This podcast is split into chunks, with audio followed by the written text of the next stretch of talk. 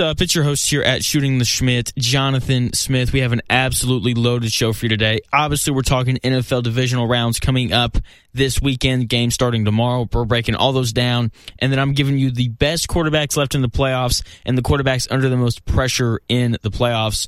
Like I said, it's an absolutely loaded show. It's going to be a good one. Here we go.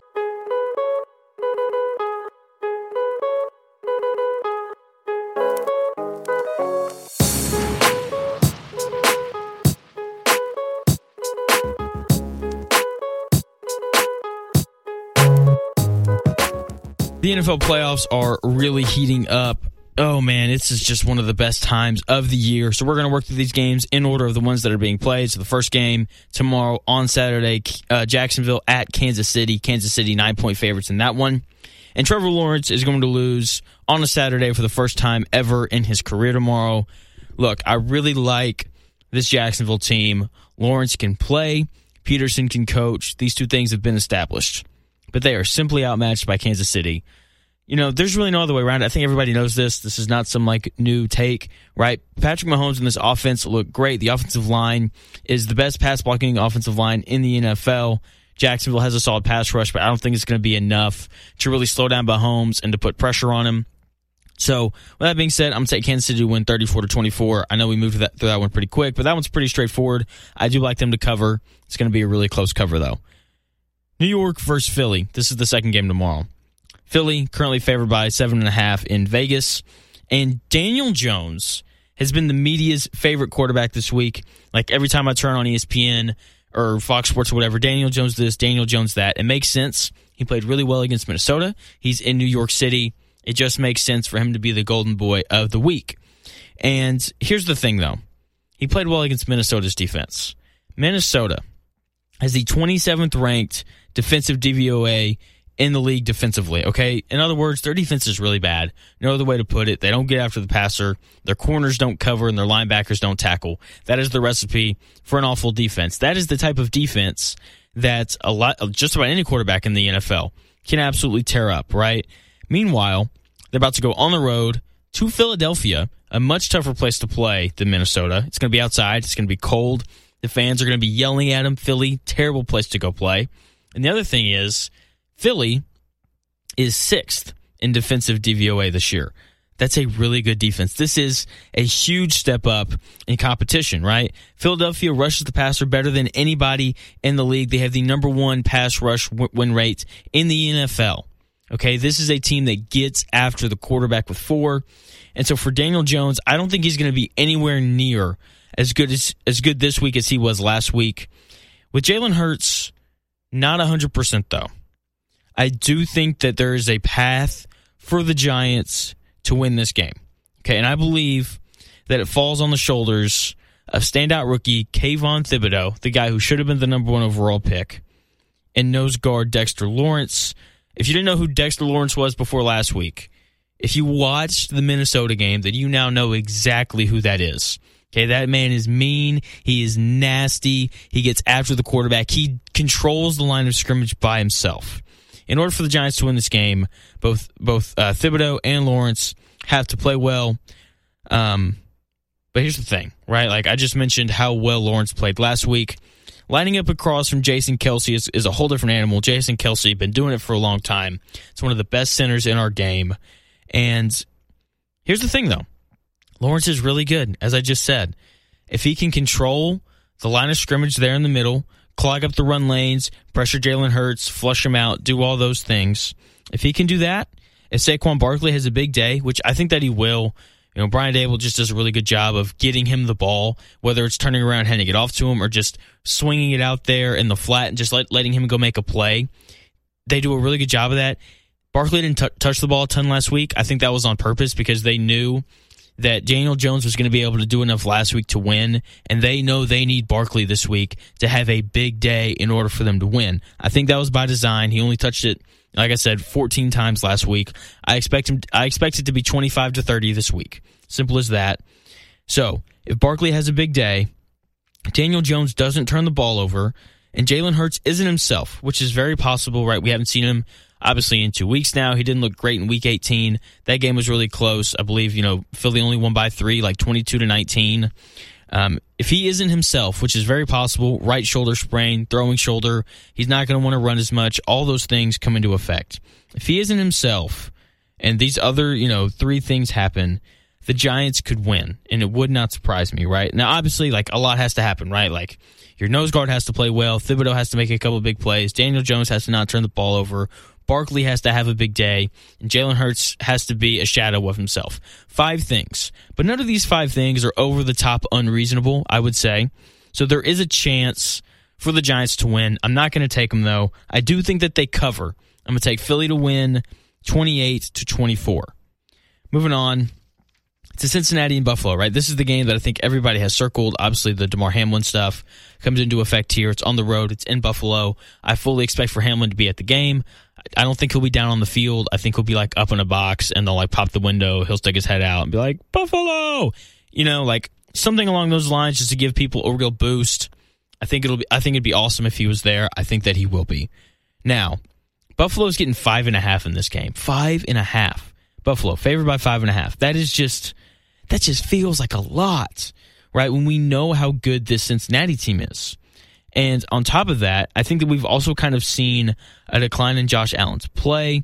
Okay, he's playing hero ball. That's really the best way to put it. He knows that the as he goes, the offense goes, and this has led to him leading the league in interceptions with 16 and in fumbles with another 16. Like that is 32 times he has put the ball in harm's way. That's twice a game. Twice a game he's done that. Meanwhile, we got Joe Cool Burrow on the other side who just figures out ways to win. It's really impressive. The kid is just a winner through and through. And I fully expect for this to be a high level game. Both teams were bad last week. They both sneak out with victories against teams that they should have just kind of ran through, right? Like, you know, the Bengals, they're, you know, Huntley, they're a reach across the goal lines, 98 yard scoop and score away from not being here. And the Bills are, I mean, I just, I still can't believe that they won that game. But anyway, so I, I do think both teams come out focused and ready, and I'm going to take Cincy to win outright.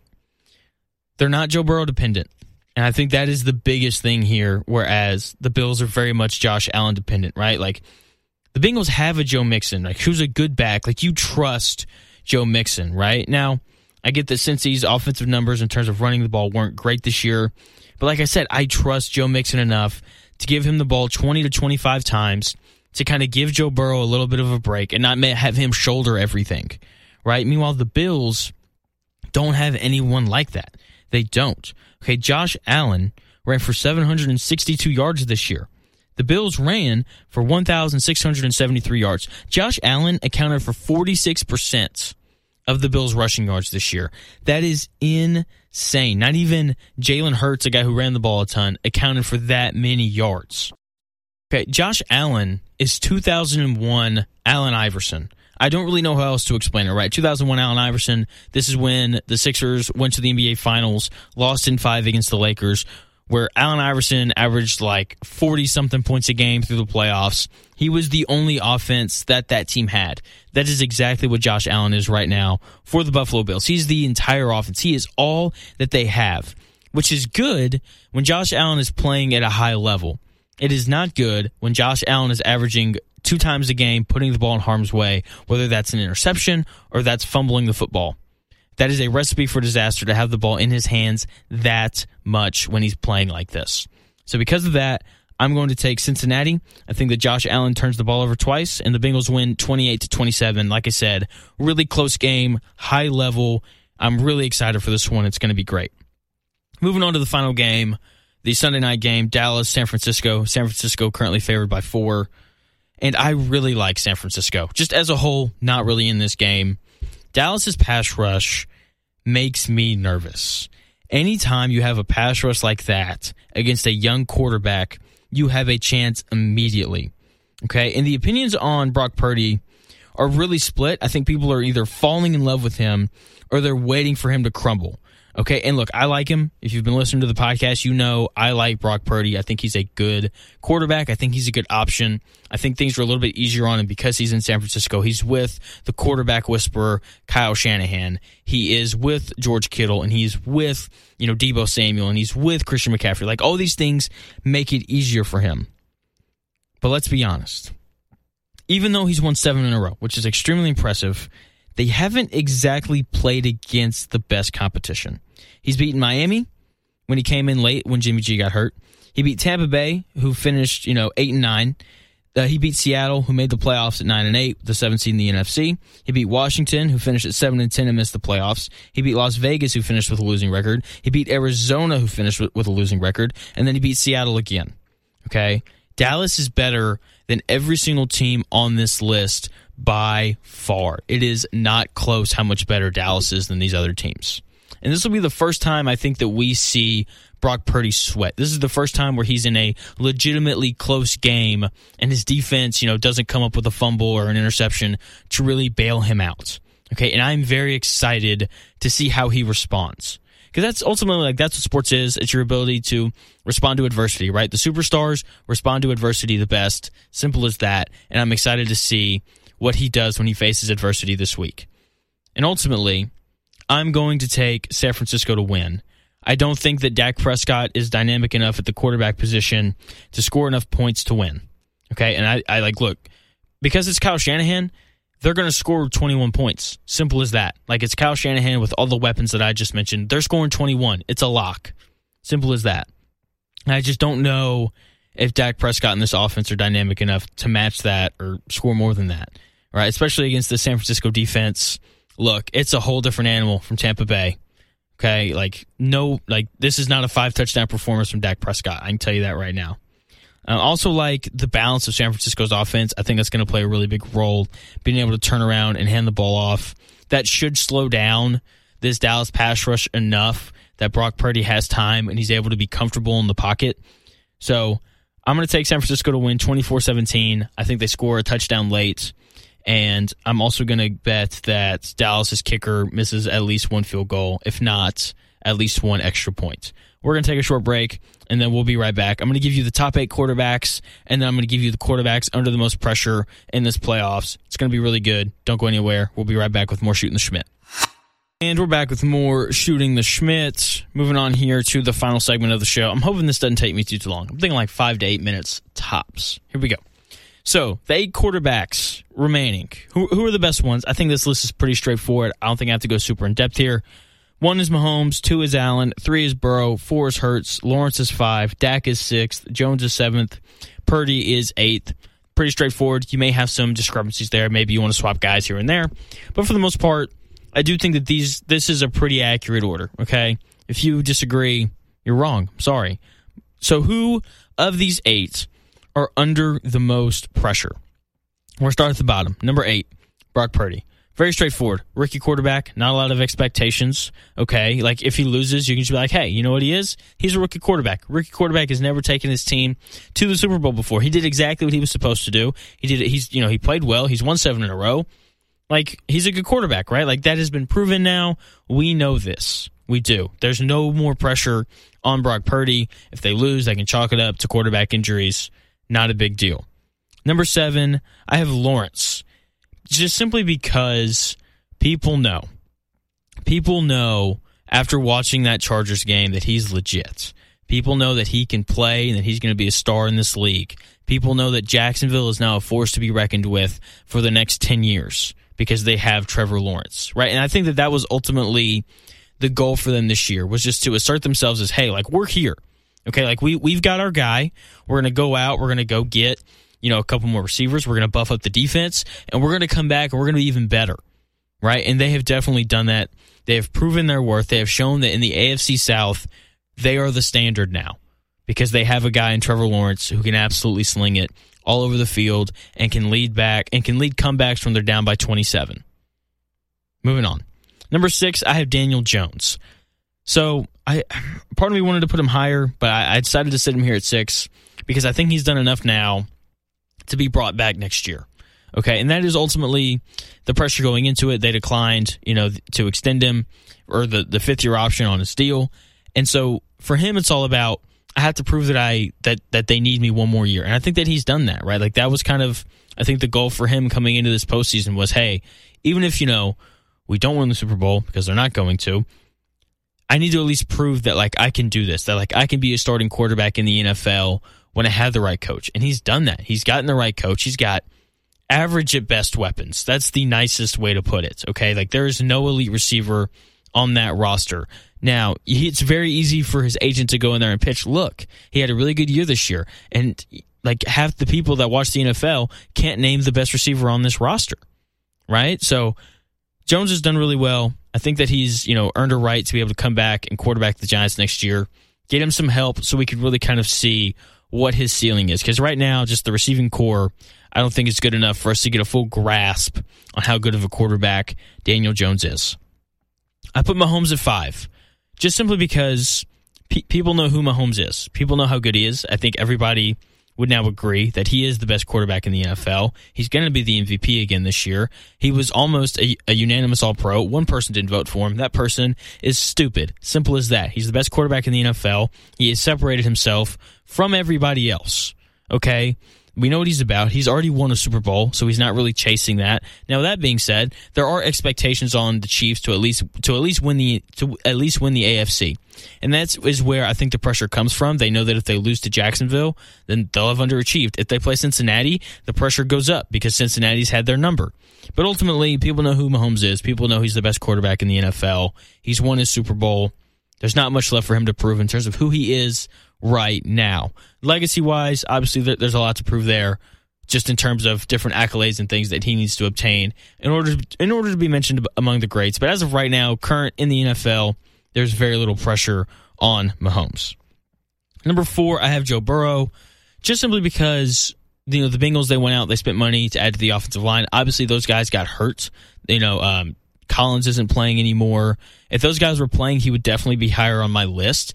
But because those injuries have occurred, I don't think that people are as expectant of the Bengals to go win the Super Bowl or to go win the AFC. Simple as that. People know who Joe Burrow is. They know he's one of the five best quarterbacks in the NFL. They know what he's about. They know he's a winner, right? He is firmly established. And because the offensive line isn't healthy, and we saw what happened last year as a result of that, I don't think that the pressure is as great because people know hey, they're not fully healthy. But with that being said, he doesn't have a Super Bowl, and they are more than talented enough to go and win one this year. So there is a little bit of pressure there. Number three, I have Jalen Hurts. And a large part of this is just because he's playing in Philly. Um, you know, Philly fans are absolutely ruthless, no other way to put it. And when you play in a city like that, there's automatically more pressure on you. And on top of that, like this is a guy who was you know, going to be the MVP before he got hurt, or he was going to potentially be the MVP before he got hurt. On top of that, this is also a guy who's never won a playoff game before. He's never won a playoff game. And if they come out and they lose to the Giants, even though Jalen Hurts has only played in two playoff games in his career, the narrative will immediately be Jalen Hurts can't win in the playoffs. Jalen Hurts can't win when the lights are bright. Jalen Hurts can't beat the Giants in the playoffs. Like a, a team that is clearly inferior. Like, what are we going to do? Like, Jalen Hurts, do the Eagles need to move on? All these different storylines are going to come out if Jalen Hurts doesn't at least make an appearance in the NFC Championship game, right? Like, if they get there and they lose to San Francisco, I think people will be okay for the most part from a national media standpoint. Obviously, Philly fans will be upset because they're Philly fans and it's cold and they're always upset. anyway, so yeah, for Hurts, look, if he can beat the Giants, I, think a lot of the pressure will come off of his will come off of his shoulders in terms of that. Number two, I have Dak Prescott. Simply because he plays in Dallas, this is another fan base that is highly expectant of their quarterbacks. On top of that, they've they paid him a ton of money. Okay, and when you pay quarterbacks the amount of money that they're paying Dak, you expect them to go out and win games that they aren't supposed to. Simple as that. They are not supposed to beat San Francisco, but the expectation in Dallas, the expectate the expectation in Jerry Jones's office is for them to go out and win this game because they've handed Dak all this money. They said, hey, you are our franchise guy. Go out and prove it to us. Like, go out and prove to us that we have made the right decision.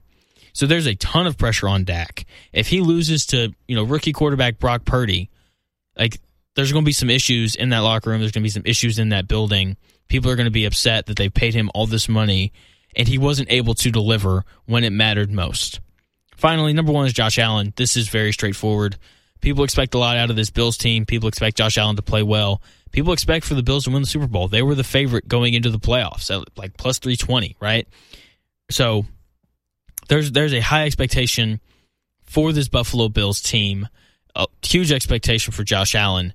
And look, if they don't win, you know, I, heard it said on, on a different podcast, then we'll go straight to like the whole Bucks Giannis kind of thing, where it's like, yeah, like he's great, he's really dominant, yada yada yada. But you know, because of this, you know, they they don't win big games, right?